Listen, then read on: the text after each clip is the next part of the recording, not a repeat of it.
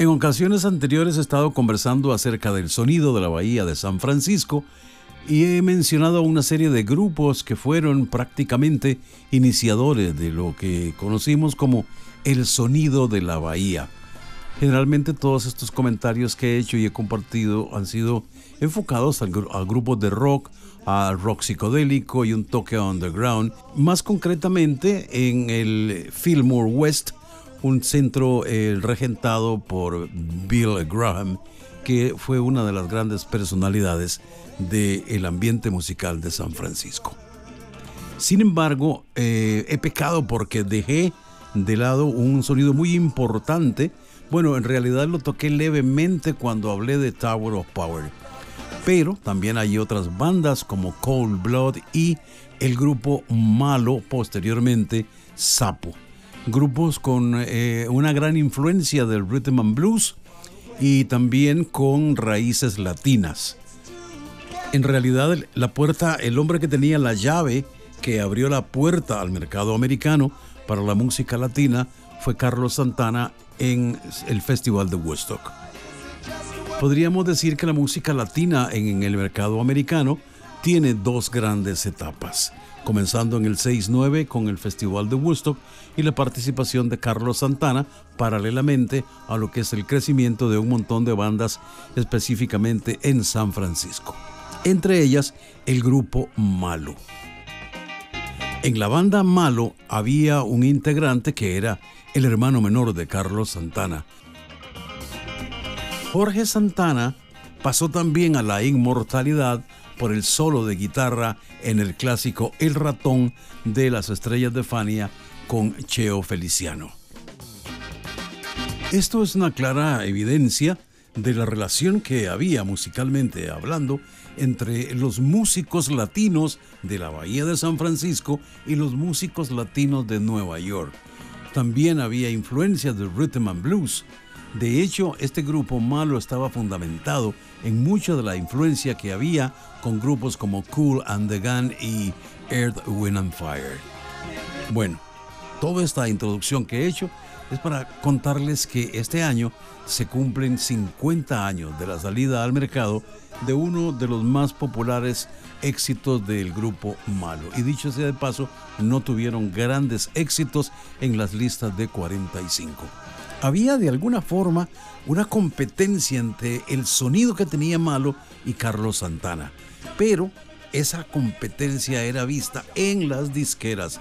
La propuesta de Malo era una fusión de Latin jazz con un poco de rock, mientras que Santana era más Latin rock. El sello de Santana estaba en el ritmo, en las congas, en los timbales, pero en el caso de Malo había una influencia de jazz muy marcada. De hecho, el trompetista de Malo, Luis Gasca, mexicano, llegó a ser una estrella, es todavía una de las estrellas más populares en la música del Latin Jazz. De hecho, cuando se formó el Cosmic Blues de Janis Joplin para viajar a Europa, Luis Gasca estaba en la trompeta. Y de hecho, con la presentación que hizo eh, Janis Joplin en Woodstock, también Luis Gasca estaba ahí y era encargado de parte de los arreglos que tenía la presentación de Joplin. Hoy voy a dar una revisión rapidita sobre la historia del disco más famoso, más popular del grupo Malo. ¿Quién no recuerda Suavecito? Hoy voy a revisar para ustedes parte de los apuntes de la historia de la canción más popular del grupo Malo. Esa canción es Suavecito.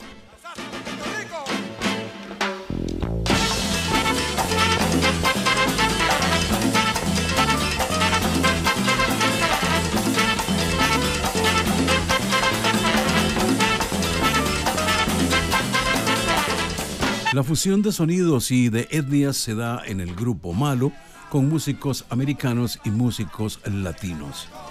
Las cosas comenzaron a andar bien después de la presentación de Santana en el Festival de Woodstock, indicándole al mercado americano que los latinos tenían algo que ver, que era un público que movía masas y que era una parte importante del el mercado para vender música. Obviamente que los años 70 eh, la segregación racial estaba muy marcada. Aún lo sufrían más los afrodescendientes, pero los latinos, los mexicanos específicamente, que eran la fuerza más grande existente, eh, tenía más que ver con eh, la discriminación. La gente en Nueva York estaba un poco mejor, pero siempre había una discriminación hacia la música, hacia los latinos. Sin embargo, la presentación de Santana abre grandes posibilidades y en San Francisco se dan ese tipo de mezclas. Tower of Power, Cold Blood, influenciados por Air, Wind and Fire, también por Cool and the Gun, y ahí nacen esa serie de grupos, también con cosas que había traído el inglés John Mayall, que se había establecido en San Francisco con una influencia del el blues británico. Esos son relatos de parte de Richard Bean, el hombre que escribió la canción Suavecito, que es el tema principal de la conversación de hoy y el recuerdo de hace 50 años de la salida al mercado de este precioso tema musical. Bueno, ahí comienza Bean a contarnos la historia de quienes habían influenciado en él. De hecho, toca la guitarra, toca el saxofón y escribe letras, canciones de amor. De hecho, esta canción eh, la escribió para una chica mientras estaba en una clase de álgebra. ¿Se pueden imaginar ustedes estar en clase de álgebra viendo fórmulas, estudiando fórmulas y pensando en escribir una canción. Bueno, triunfó el amor porque al final Richard dejó la universidad y se dedicó a hacer su música.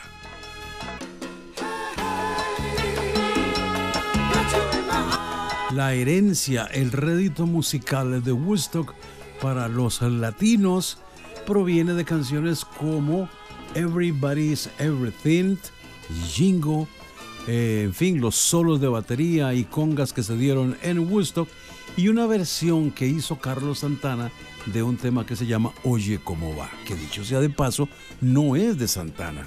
La canción Oye cómo va es de Tito Puente.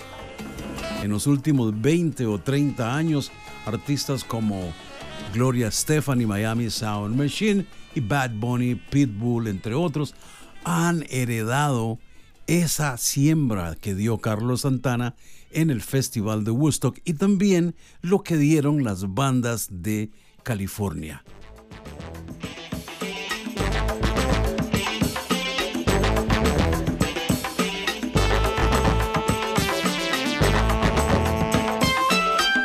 Volviendo al tema principal del grupo Malo, Incluía a Richard Bain que cantaba, escribía las canciones, tocaba timbales, le entraba al ritmo. Y tenían como cantante Arcelio García. Arcelio murió en el 2020, poco después de que también falleciera Jorge Santana. Luis Gasca en la trompeta y completaba la banda Roy Murray, que murió justamente en el 2022. Antes de llamarse Malo, el grupo se llamó Malibus y tenía más o menos la misma formación de integrantes, solo que después, con el cambio de corrientes, decidieron llamarse Malo. Eventualmente y en el futuro evolucionaron y llegaron a llamarse Sapo. Otra palabra muy latina, muy controversial por la forma del doble sentido que tenemos los latinos para darle a ciertas palabras. Bueno, lo cierto es que de toda esta agrupación surge esta canción que se llama Suavecito. Suavecito es un bolero, es un, bolero con feeling, un bolero latino que recuerda mucho al sonido de John Rascals cuando grabaron Grooving, que se sentía una influencia afrocubana con esa manera de tocar una baladita suave, más bolero, más pop soft. Todavía esos términos no estaban acuñados en los años 70 para definir canciones de ese tipo. A mí me parece más fácil decir que Suavecito es una canción bolero moderno. Algo más representativo de esa generación de los baby boomers. Pero también el sonido es muy chicano, es muy mexicano, es muy latino y en ese sentido los mexicanos tenían la bandera de Latinoamérica detrás de la bandera de México, porque ellos eran los que estaban conquistando con orgullo, por supuesto, con el apellido Santana, también fácil de pronunciar y con un ritmo que era cadencioso con las fusiones de rock.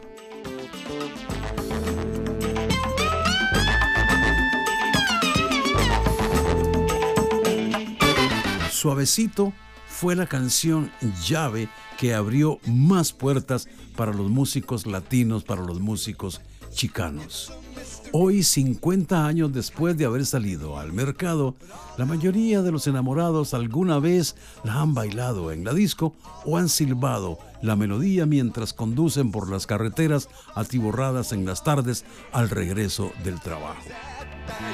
Una bonita manera de recordar 50 años después, una canción éxito que abrió la popularidad a la música latina en el mercado norteamericano. Suavecito.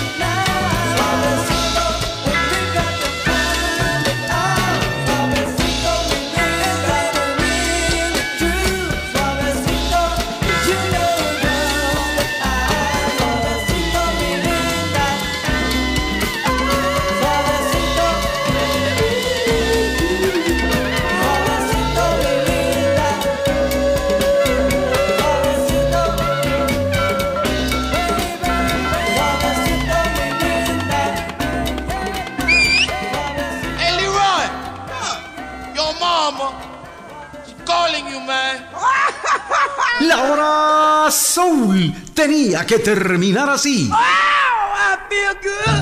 Hasta la próxima en otro paseo por el lado oscuro con música de La hora soul.